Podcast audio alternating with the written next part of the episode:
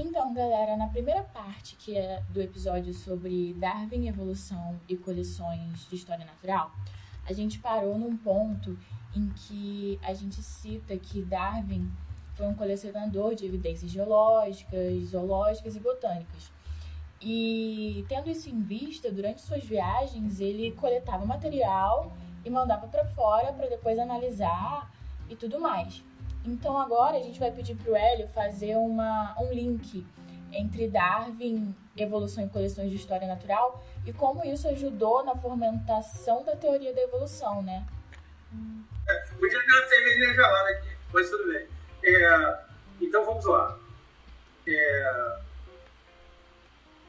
então agora a gente está no, no, a gente chega no, no Darwin é, já viajando, já um, um historiador natural e acompanhador do capitão do navio, né? Então ele é, a, a, primeira viagem ele ele quer dizer a primeira pernada da viagem ele queria parar numa ilha acho que no arquipélago português ali perto da Europa e ele vai parar em Cabo Verde e, e é interessante então as ilhas têm alguma é, é, influência na, dizer, historicamente as pessoas acham que as ilhas têm influência grande na cabeça do Darwin. Essa parada em Cabo Verde, ele, ele, ele acha é, rocha sedimentar com algumas conchas, né?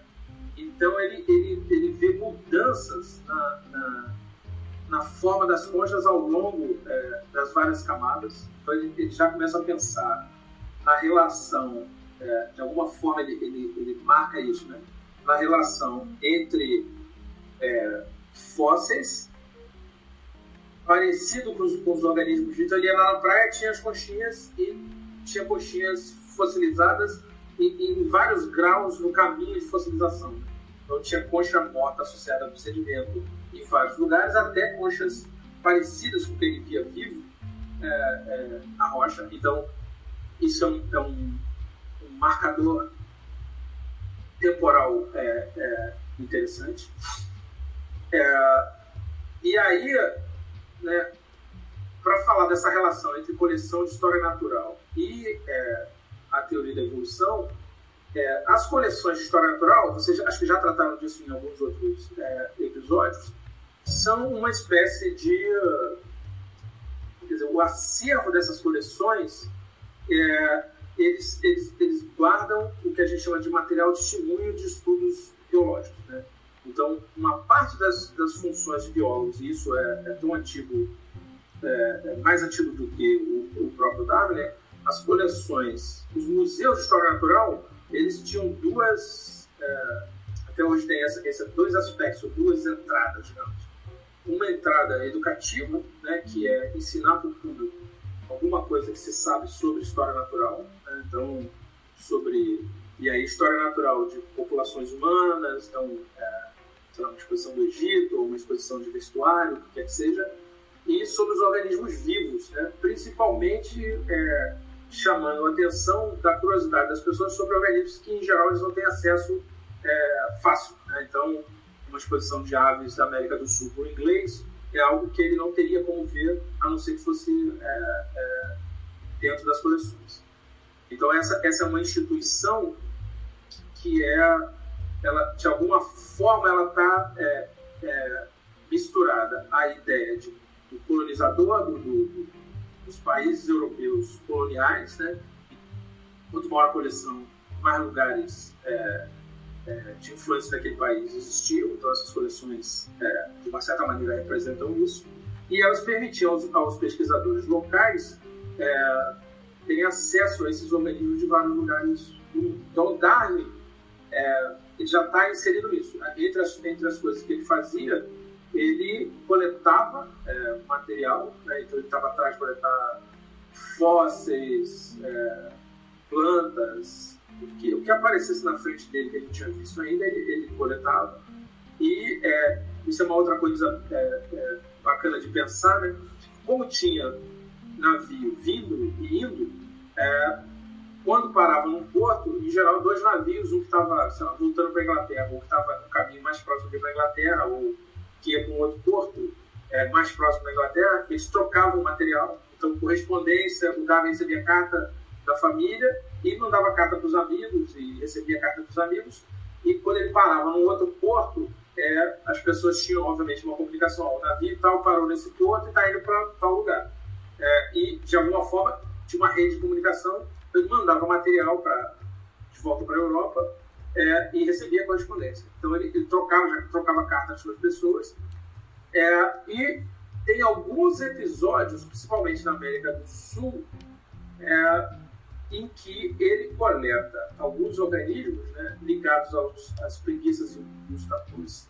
Ele coleta é, fósseis desses organismos que, que, não tinha nenhum registro da existência de nada parecido com aquilo hoje em dia, né, no, no, no, tempo dele, até no nosso tempo. Então, eram organismos extintos, né, não existiam mais. Isso é uma outra coisa é, que a história natural em torno da vida do Darwin precisava explicar, né? extinção. Né? É, um, é, uma coisa que tinha sido descoberta porque se descobriram formas fósseis que não existiam mais. Né? Obviamente, quando as pessoas viram as primeiras extinções de organismos é, dentro de rocha, se pensou em, em é, que o dilúvio era a causa das extinções, mas conforme as pessoas foram cavando mais fundo, é, ou chegando a estratos mais profundos de tempos é, anteriores, começou até a se pensar de que é, existi, existiram várias várias inundações, de dilúvios. A Bíblia só tratava de um. Então, o, o número de questões sobre as descrições é, da Bíblia como coisas literais e as descobertas que as pessoas estavam fazendo é, começaram a ser é, notadas. E o Darwin é, contribuiu isso. Então, o, quando ele achou alguns fósseis de é, tatus, é, com preguiças aqui na América do Sul, ele via que os tatus viventes e as preguiças viventes tinham nada a ver com aquelas, quer dizer, eram, eram classificáveis como sendo do mesmo grupo, mas de alguma forma eram diferentes. Tá? É, e aí a ideia de que é, um descendia do outro começa a aparecer é, é na cabeça dele. Tá? E as coleções, só falando especificamente das coleções, então, as coleções são os repositórios para você voltar nesse material e poder examinar com mais.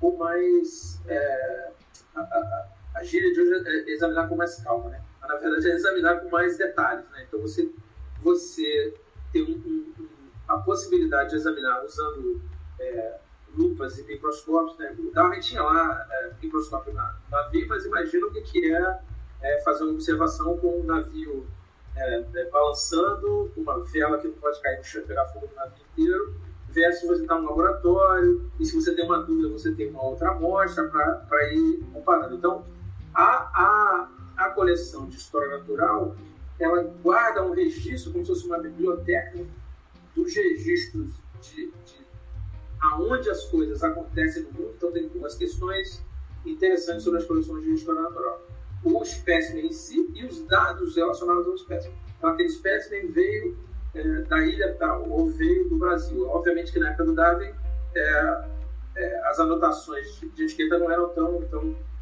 para ele, Brasil era, era uma unidade versus que hoje em dia para a gente, você sabe de que rio no, na região amazônica veio a nossa. Né? Não tinha para eles, não tinha como, como registrar isso com esse nível de detalhe, mas é, já era alguma coisa ser da América do Sul, versus ser da África, versus ser da, da Austrália ou da, da Oceania.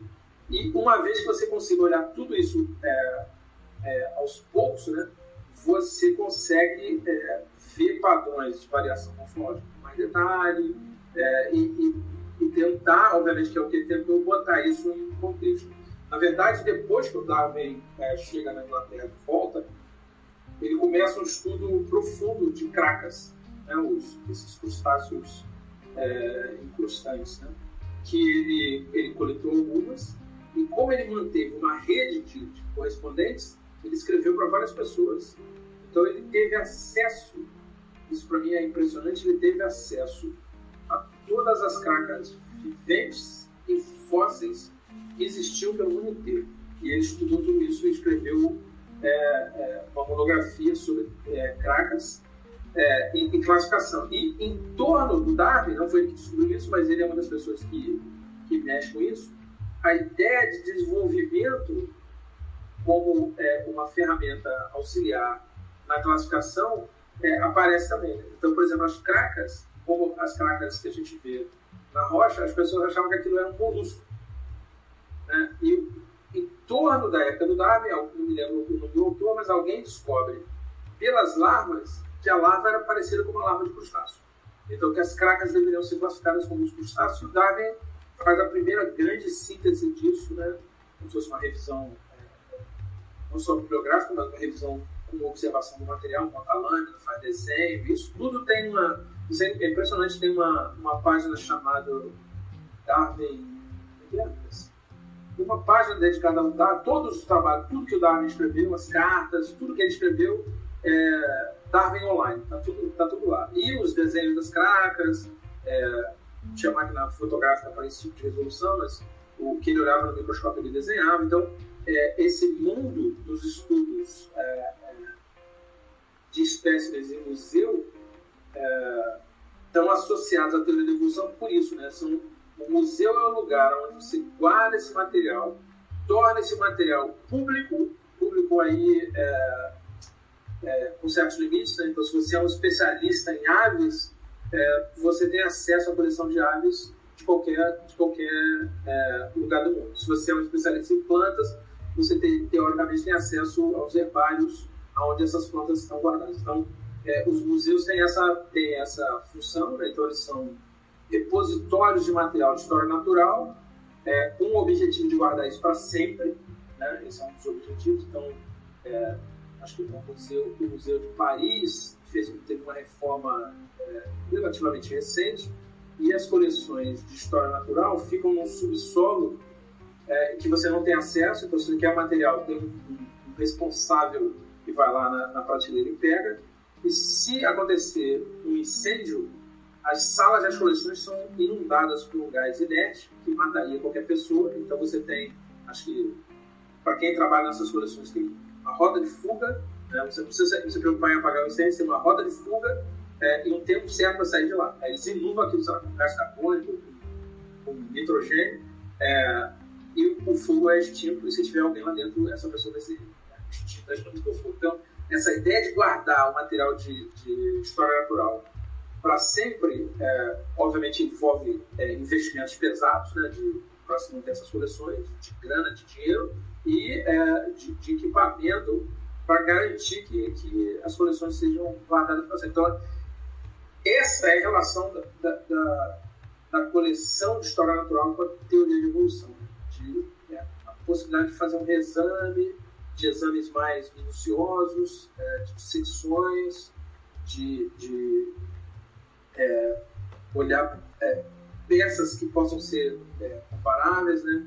Acho que, que, vale a pena a gente pensar também é, que a ideia de, de homologia, né? de, de que hoje em dia eu estou chamando de correspondência, é uma coisa que estava em torno de, de, de quando Deleuze, tem um cara chamado Richard Owen, que é o, é o, o especialista inglês que escreve sobre isso, de que se a gente, sei lá, se a gente olha para a nossa mão, é, os vários ossinhos dos dedos, os ossos da mão, eles são parecidos né, em posição e em forma com os ossinhos da mão de, da, da, outra mão, da mão direita com a mão esquerda, e da minha mão com a mão de vocês, e da mão de vocês você pensa na mão do chimpanzé e assim por diante.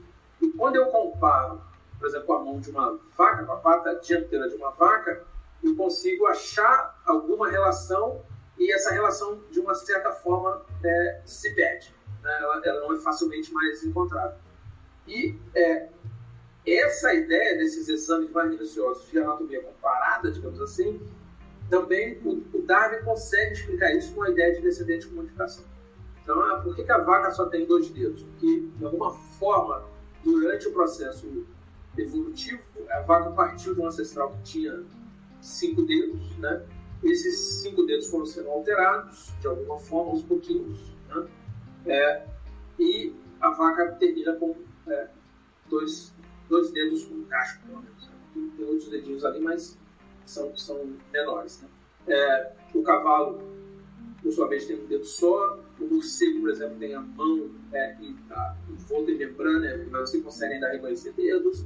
É, uma baleia, um golfinho, é, quando você olha para eles, você vê né, no membro anterior, aparentemente aquilo não parece nada com a mão, mas quando você é, vê o esqueleto, aquilo é uma mão com dedos. Então, essa semelhança, a gente falou isso lá no começo, a teoria da evolução por seleção natural está tentando dar sentido como explicar essas semelhanças. Por que as semelhanças são compartilhadas?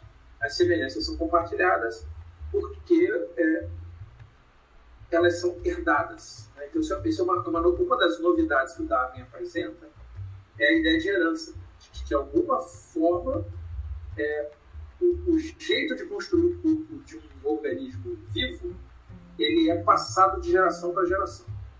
Então, Darwin apresenta isso como, como fundamental. É, depois de, obviamente, olhar muito o bicho, a planta, e pensar muito, muito tempo sobre isso. Ele próprio é, não tinha uma boa explicação de como é que funcionava o processo de reprodução. Né? Como, é que, como é que as características da ponta do dedo são transmitidas por feto. A gente só descobriu isso no século, no século XX. Né? Como é que, quer dizer, na verdade, é, uma ideia disso se deu lá com o Mendel, os experimentos com ervilha, mas o próprio Darwin morreu sem saber.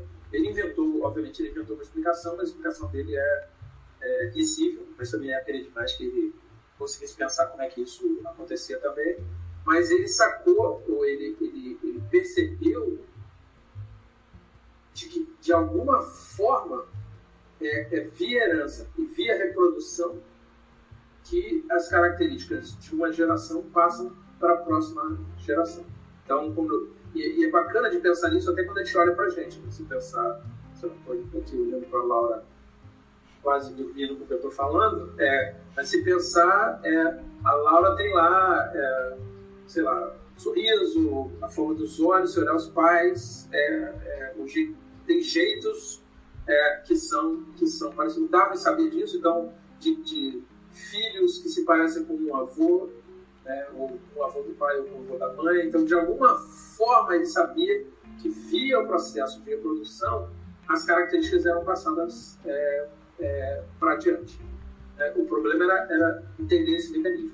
E a outra coisa que ele, que ele, a gente vai se adiantar um pouquinho aqui, mas que ele pensou também, né, que ele importa, na verdade, dos criadores de plantas e animais, dos agricultores, né, é a ideia de que é, você, o processo de seleção, ele pode ser feito artificialmente. As pessoas já faziam isso.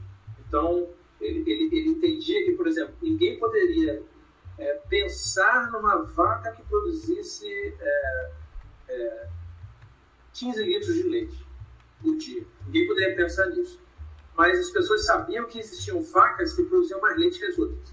Então você usava aquela vaca para cruzar e produzir novas vacas que você, a sua esperança é que elas fossem é, semelhantes. Então, o livro Origem das Espécies é um monte de exemplos disso, de cruzamentos entre pombos, entre cachorros, e que é, é, a gente experimenta com a diferença e eu pego a diferença que eu quero né, aprimorar, aprimorar aí, entre aspas, gigante, mas que eu quero é, é, exaltar, né, o, o, que se sobressai. Então, a orelha do cachorro aqui nasceu um cachorro com a orelha um pouco maior. E eu gostei de orelhas grandes. Então, vou pegar esse aqui e cruzar com outro que tem orelhas grandes e ver se sai um outro cachorrinho com orelha grande.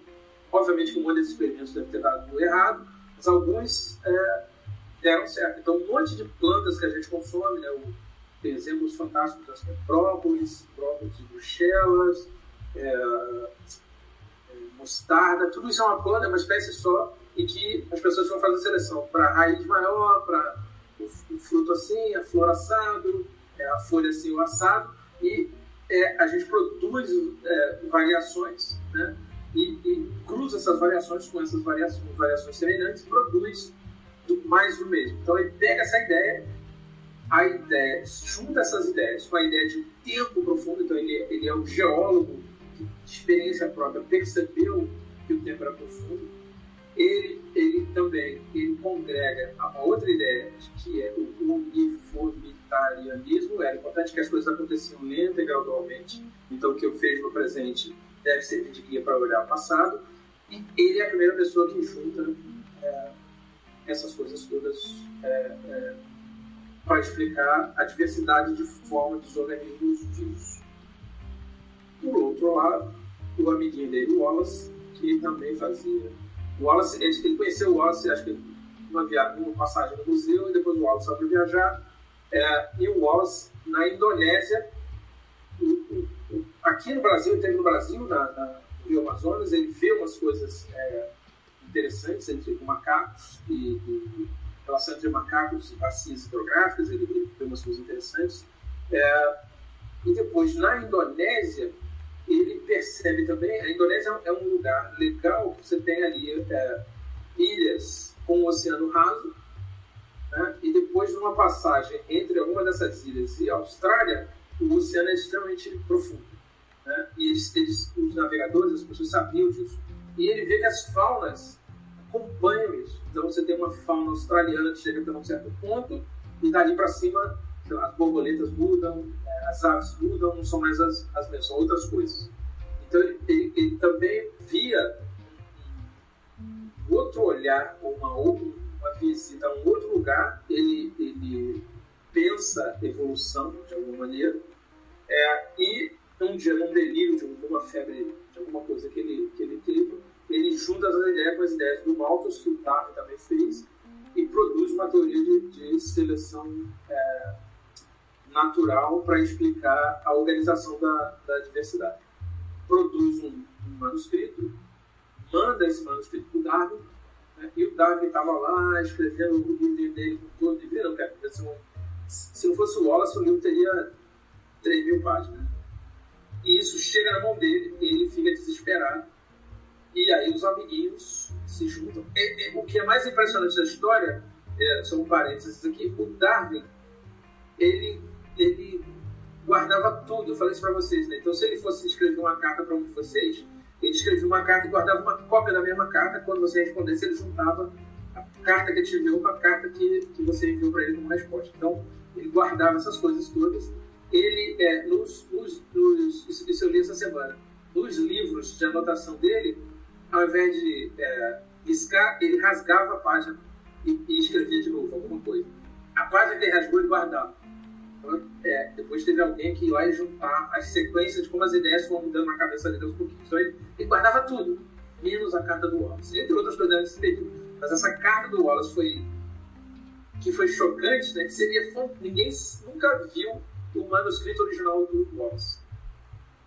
Mas eles publicaram, é, fizeram um acordo e eles publicam uma versão é, curta, resumida, é, do, do, do de seleção natural, né, uma reunião na sociedade inglesa lá de, de teologia, é, e fazem um sorteio, o sorteio sai Darwin Wallace, né?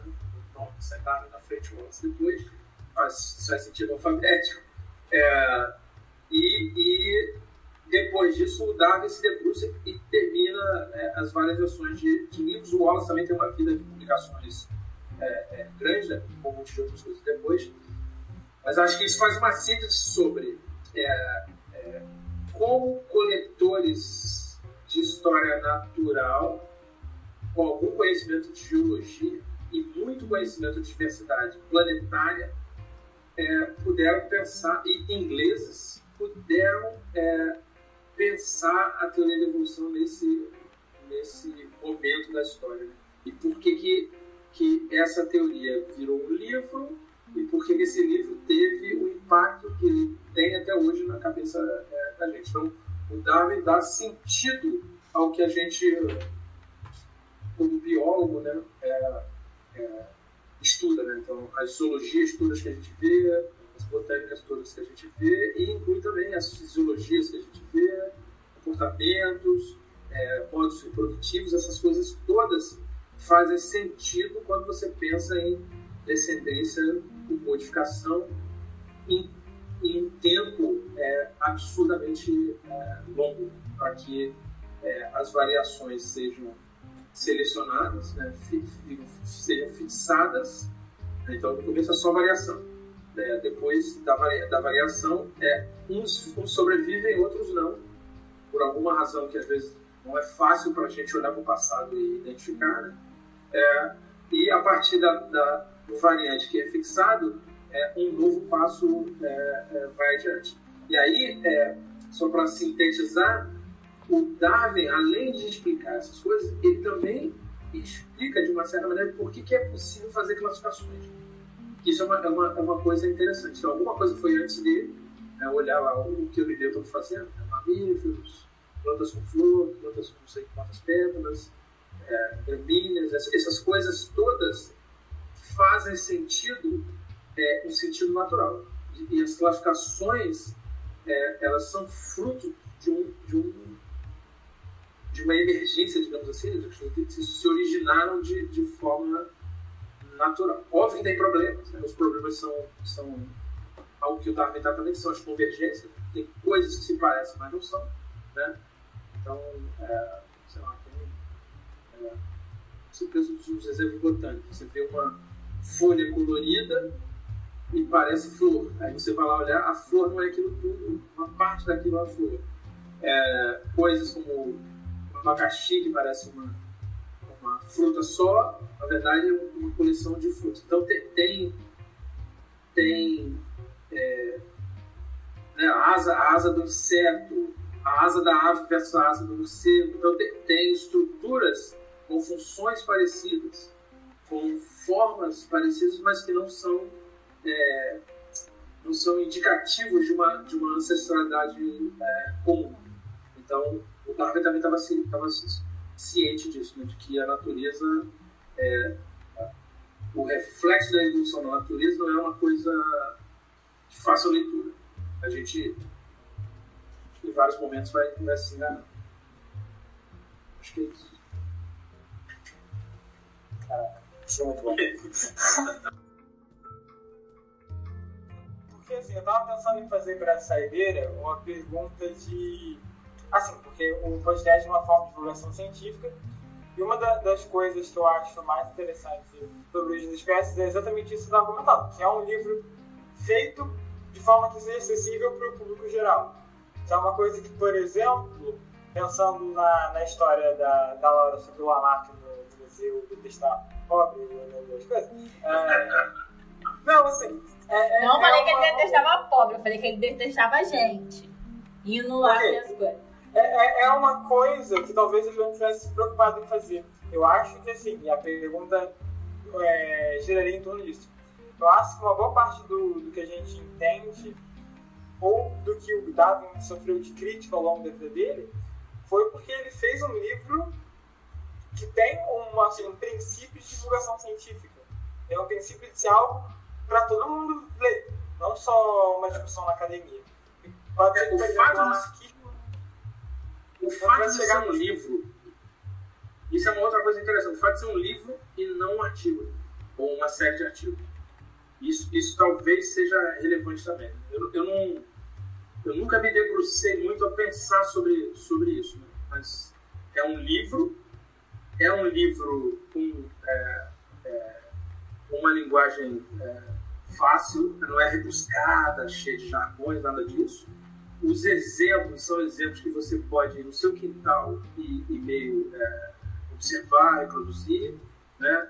É, o Darwin fez alguns experimentos, então é, tem anedotas, né? tem, tem coisas interessantes. E talvez, talvez o, o, o, livro, nunca vi ninguém, isso é uma coisa para procurar, nunca vi ninguém falar sobre isso. Mas os filhos do Darwin, de alguma, ele, ele, ele teve um monte de filho e, e ele tinha acesso aos manuscritos, ao escritório dele, essas coisas todas. Então, tem, é, tem publicações de rabiscos que os filhos do Darwin fizeram manuscrito. Então, tem lá uma página, hoje em dia você pensar, você mata essa criança. O molequinho fez uns. E os moleques desenham muito. É, fez desenho na, na, na, orelha do livro que o papai está escrevendo. Né? E, e imaginar, tem que pensar nessas coisas todas. A máquina de escrever não tinha sido inventada. Então, Darwin escrevia mesmo na mão com a pena, sentava lá e escrevia. Então, tudo isso é um processo mais lento. Mas, voltando aqui à, à, à estratégia de ser um livro para divulgar, né? então pensar se o livro. Se, eu nunca sobre isso, talvez já, já, já tenham estudado isso. Sentir uma intenção de ser algo é, popular, né? então colocar na forma de um livro faz com que isso seja é, popularizado, mais facilmente popularizado. É, não sei também como é que era o mercado de leitura das pessoas em si. Tem, tem coisas na Inglaterra, exemplo, acho que tinham, é, da Europa de uma maneira geral, tinham secções públicas. pessoas que iam, iam lá no auditório ver o cara dissecar um passarinho. Tinha, tinha, essas coisas não eram incomuns. Né? Tinha um contato entre o público e os experimentos. Né? Então tem, sei lá, os primeiros experimentos da invenção é, é, das coisas elétricas, baterias, é, lâmpadas, experimentos com eletricidade, tem é, apresentações públicas dessas coisas. As pessoas iam lá ver, queriam, queriam ver essas, essas coisas. Então, talvez tenha algo disso da, da, Inglaterra, eu não estudei isso, mas da Inglaterra naquele período, até vou, assim que acabar a entrevista, eu vou fazer umas caças para ver se tem alguém que já analisou isso. Talvez contato com os próprios filhos, com a mulher, então a mulher dele tinha problemas com o livro, a mulher leu várias, várias versões é, do manuscrito e ela tinha, é, ela, assim, é anedótico, não sei se isso está registrado, mas ela tinha problemas do tipo, a gente vai morrer, você vai para o inferno e eu vou para o céu e o nosso casamento vai acabar, porque eu vou ficar no céu sozinho, sem você. Porque você está escrevendo uma coisa que, se, se, se a religião está correta, o que você está fazendo vai, vai te mandar para o inferno. Então, talvez essa coisa de ter acesso, ele tinha acesso aos amigos e colegas que eram da academia, da academia no sentido é, que trabalhavam no museu, que trabalhavam com, com história natural, geólogos, é, historiadores naturais tinham acesso a essas pessoas que discutiam coisas ligadas, sei lá, o livro de Cracas dele é um livro menos lido porque é, só quem estudava Craca deve ter é, é, se interessado é, por aquela. E aí, uma investigação pesada de, de secar a Craca toda, botar em lâminas, fazer desenho, então era uma coisa mais pesada, técnica. Né? E, então ele sabia escrever uma coisa técnica. E para a apresentação da, da, teoria, ele escreve algo é, no livro. Talvez, assim, o final do livro, por exemplo, no final, acho que no último capítulo, ele cita o Newton. Porque o Newton fez uma revolução na, na, na física, com o livro também. Né? O Newton inventou coisas de matemática, cálculo, é, e ele fala assim com uma certa um, um certo ah, o Newton fez essas coisas então talvez o livro também seja uma forma embora o livro do Newton é, tenha feito uma revolução na ciência, ele, ele talvez não tenha sido tão lido quanto o próprio Darwin. Né? A língua, né, o Newton acho que, é, que é, acho que é escrito em latim, ele já escreve em, em inglês direto. É, o estilo popular, né? Então, eu não sei, essa é uma pergunta boa para ser, ser pensada, se é, a popularização é, tem a ver com isso. Mas, estranhamente, e isso para mim é uma coisa estranha, que eu não sei resolver. Nós biólogos não lemos a origem das espécies. Né? Assim, não deveria. Eu fico sempre pensando nisso. Imagina um físico atual, formar um físico atual, que se forma em física e nunca leu e não é capaz de ler o, a, teoria, a teoria do Einstein lá de, da relatividade. Eu acho que o cara tem que ir até o quinto período para conseguir ler. Mas passou do quinto período, e saber falar, ó, isso aqui, essa forma deriva assim, blá blá blá. E a gente, é, obviamente, é, uma razão para isso é que a, a, a, descoberta da genética, isso é tudo do século XX, de, de, como os mecanismos genéticos funcionam, é, tem uma certa, talvez tenha uma certa culpa, entre aspas, nisso aí. Né? Então a gente focou, ou a gente foca o nosso ensino no ensino mais da mecânica que a gente descobriu como seleção natural funciona, né? experimento com as moscas, com vida, com o que é que seja, você pode cruzar e entender a mecânica é, de como a genética funciona. Então, isso, isso tem entrado no currículo, fez com que é, o que se chama da nova síntese, na verdade, é o que a gente é, ensina. Mas, para mim, o mais impressionante, depois de ler o Darwin tantas vezes, é que o Darwin, tirando a parte da genética experimental, da genética é, molecular, digamos assim, é, é, é tudo, tudo, é, tudo está. Né?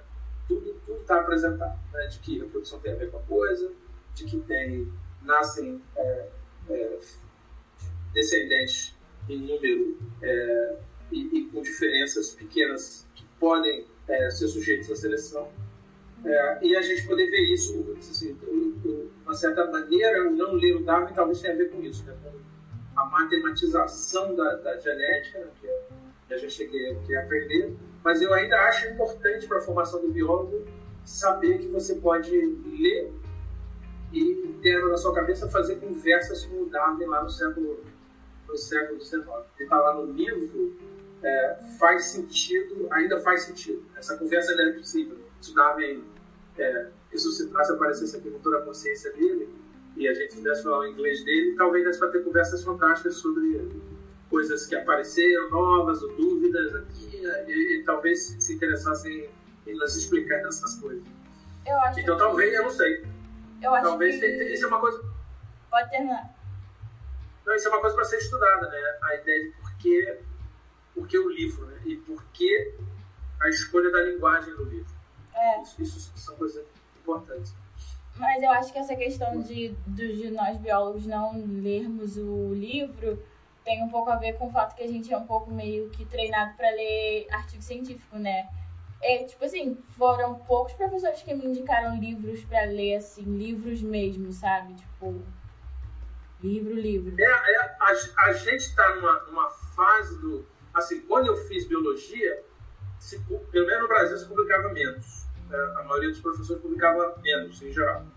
É, mas, e a gente leu alguns, alguns então, e eu não, a gente não lê mais. Eu vejo que a gente não, não, não sugere mais para ler. Né? Então, tem livros de genética, ou livros de evolução do século XX, do Ernest Maí, do Bizan. Eu li essas porcarias todas. Todas não, li alguns. Né? Esses casos, o Maí, por exemplo, o Maí morreu com 104 anos. E acho que um ano antes de morrer, o cara estava publicando o livro. E só tijolo, né? Então, só uma coisa grande. E nem esses caras são lidos mais, eu acho. É, assim, pelo menos aqui não no, no Brasil. A gente, na biologia, a gente ainda tem uma outro, um outro é, um outro problema. Quando eu, quando eu tenho colegas na universidade, são de, de história, ciências sociais, filosofia, e aí você vai ver esses cursos e esses professores, o cara é capaz de ler Aristóteles porque está em português. Alguém traduziu para português. Então, parte da função desses professores das ciências sociais, por exemplo, é traduzir um monte desses livros. Então, a literatura para um curso de formação em em História ou para o curso de formação em Filosofia, que são os que eu, eu fiz amizade com alunos e com professores desses cursos, tem muita coisa em português. E tem uma preocupação dos professores em traduzir. O que a gente não faz na ciência biológica. A gente não vai. Assim, tem gente traduzindo. Você pega o Brusca está traduzido, é, mas os esforço, por exemplo, para traduzir o Brusca, eles, eles contrataram várias pessoas da USP, não sei se ainda é assim alunos de pós ou alunos de pós-doutorado que sentavam, traduziam esse capítulo. O cara ele entendia lá de esponja, traduzia um pedaço de esponja. O outro traduzia quinidário, o outro traduzia inseto. Outro... Então, é uma tradução é, coletiva dos capítulos. Mas esses livros, né, de, é, traduzir o Darwin depende é, de um conhecimento de inglês é, que permite. Então, por exemplo, tem versões do Origem das Espécies eu, eu aconselho jogar fora, porque tem, tem erros. Tem erros de tradução. Né? Tinha uma versão, uma edição da. Ah, não me lembro o nome da editora. Mas era um livro desse pequeno de bolso, né? É uma... Agora não vou lembrar o nome da editora. Mas era ruim, tinha, tinha problemas de tradução. tradução tem isso também. Quem traduz, com que velocidade traduziu, o quanto daquela pessoa é, é, é conhecedora das duas línguas, né? Saber português e inglês para fazer uma tradução é, assim. Então a gente é, e a gente foi se acostumando a ler em inglês, né? E, e, e, e não precisar de traduzir, né? E isso é um, é um problema de formação, né? De, de uma de uma cultura regional brasileira de pessoas que leram, mesmo que lido só em português, é, é, essa literatura. E é, isso é um problema, não tem, eu não sei como resolver. Tem um monte de coisa que eu já pensei em traduzir, eu mesmo, mas assim, aí quando eu vou pegar fazer, você vê que vai demorar muito, né? Gastar, eu sou lento, eu, eu não, não, sou um profissional de tradução, né? Então, aí, tá, se não inglês mesmo, senão... é, é duro, é duro, mas é duro. Mas, é, e a gente tem, como professor, não sei se é correto, né? O que a gente aconselha é, é leiam, leiam em inglês, né? E torçam os chineses não começarem a produzir tudo em chinês. Senão a gente vai ter que começar a ler em chinês. chinês é muito pior. Você não, você não sabe nem o que é aquilo ali que está escrito na sua frente, que som tem. Né? Isso, é, isso é, eu acho. É, é, mas eu tenho medo dessa mudança. Eu também acho que algumas, algumas coisas. Assim, tem um futuro que talvez não seja tão rápido, é, talvez aconteça essa mudança. Só, só ver o número de cursos de chinês que estão por aí, já disponíveis. Você pode fazer curso de chinês que nem, pode fazer de A Rural tá dando de graça, hein? Pode se inscrever. Chinês? Aham. Eu já pensei, eu pensei, em- eu, eu já pensei em fazer curso de árabe. Eu tinha que começar mais cedo, agora já tá muito velho, chega. Inglês já dá pra, já dá pro gasto. Mas é, é, é, é- mas é interessante, né? Tipo, essas coisas. E, e a gente pensa que tá tudo feito, que tá tudo entendido, né? Ainda tem pessoas novas se debruçando sobre a origem, não só a origem das espécies e os outros textos que tem no Darwin, os cadernos, assim. Tudo isso estava na, na casa dele. E aí agora foi para uma biblioteca da universidade, várias pessoas se debruçaram e organizaram isso. E agora digitalizaram, né? e não só digitalizaram, como é, tem o CR disso. Então o texto está lá como se o Darwin tivesse datilografado. É, eu acho que é em É. Cambridge, não é? É- acho que é, é a Universidade de Cambridge. Saiu Eu- até. depois eu posso passar o link para Eu não sei se vocês você. viram que saiu uma pesquisa até de uma charaminha sobre as espécies que, que. sobre o capítulo que fala de variedades. E aí agora a gente Uhum. trata sobre subespécies e eu acho que ela comprova que o papel das subespécies é importante para dinâmica evolutiva. Eu ainda não li. Ah. O nome dela é Laura Ah, Van vou Hausten. Laura alguma coisa. Faço depois, porque eu tenho uma treta com subespécie.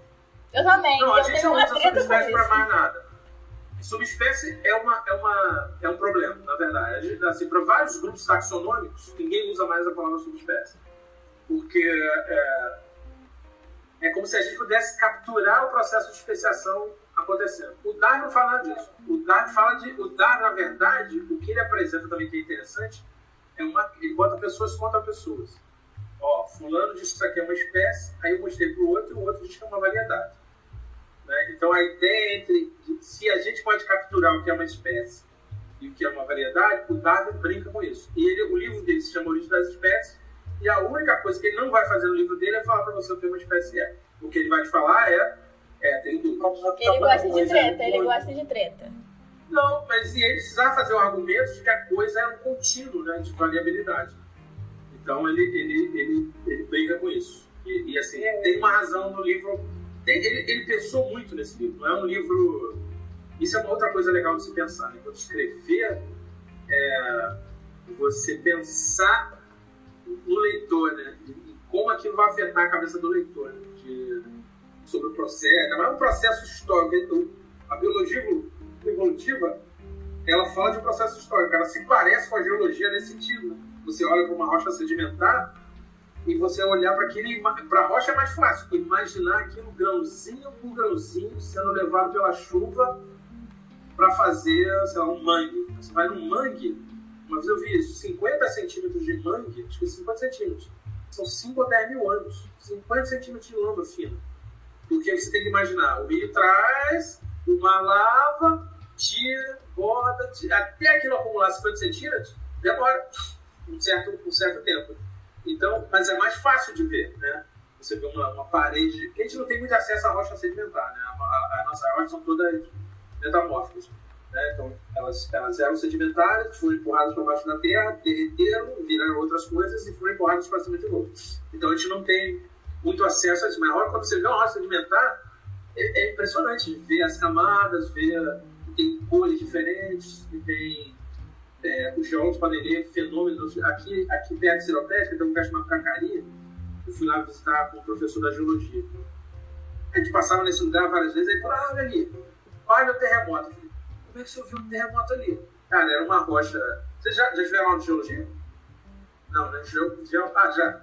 Então você conhece lá, granito, gneiss, é, é, quartzo, essas coisas. Então era uma rocha que tinha um veio de quartzo branco cortando a rocha de um lado ao outro.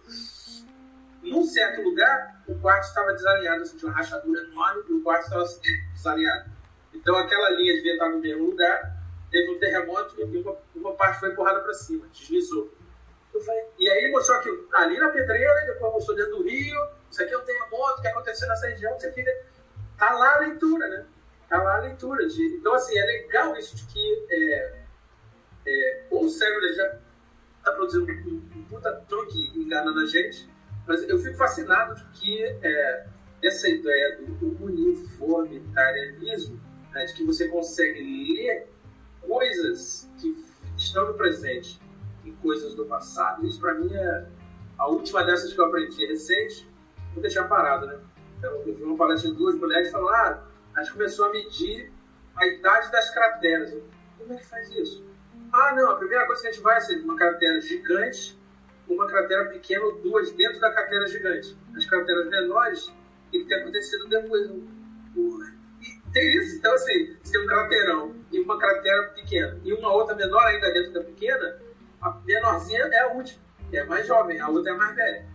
Nunca tinha pensado nisso. Aí agora, toda vez que eu vejo foto da Lua, eu fico procurando para ver se tem crateras menores dentro, dentro das crateras maiores. Então, o mundo, eu fico impressionado com isso, que o mundo é. O mundo parece ter memória. Parece que o mundo é feito para a gente ler que o passado aconteceu. O negócio é desvendar a idade, o que veio antes do que veio depois, como é que as coisas foram sendo é, é, aos poucos transformadas. Mas isso para mim é o mais fascinante do mundo, é que o mundo é, guarda memória. Mundo parece que quer que a gente que a gente saiba que o passado aconteceu. Isso para mim é fascinante de, de, de como conceito, né? como, como ideia. Fale, então, essa frase que nunca vai mais me deixar olhar para a lua do mesmo jeito. É, a gente vai encerrar o programa de hoje. Então, esse foi o Zocast de hoje. Muito obrigado, Eri, pela participação. Foi muito legal, muito interessante. Minha cabeça está explodindo até agora. Então, a gente queria agradecer muito a sua participação. Sim, muito obrigado pelo convite. É, é, já viram que falar sobre Darwin é, é igual beber cerveja botequim para mim. é uma das coisas que mais, eu mais gosto de, de... Mas eu ainda sou um estudioso é, inicial dessas, dessas coisas. Mas é, eu, como ele é um personagem é, importante, né? É, é, algo que a gente. É, interessante você tenha pensado nesse tema para debater, para pensar coleção de história natural e ciências biológicas, né? E, e, e, pensar nisso também, né? Que um, um componente do, do, do, nosso, da nossa formação como biólogos, é, mesmo que seja uma coisa diletante, é estudar Darwin. Né? É, ainda tem muito de Darwin para ser estudado, tem muita gente estudando Darwin, muito, muitos aspectos é, é, da teoria, tem muita besteira sendo falada sobre Darwin, então a gente tem que ter, é, saber para poder filtrar o que, que é o que, que é bacana, o que, não, é bacana de, de, fazer parte do nosso conhecimento. E é sempre divertido conversar com pessoas que queiram ouvir sobre, sobre Charles, sobre os carninhos da ele de carninhos se ele viesse parar aqui no Brasil. e é isso, muito obrigado pelo convite. Mais uma vez a gente agradece a participação. Gente, esse foi o programa de hoje. Eu vou deixar as redes sociais do Hélio. E no nosso Saiba Mais vão ter páginas voltadas a Charles Darwin e coleções. E é isso. Tchauzinho, gente. Até mais.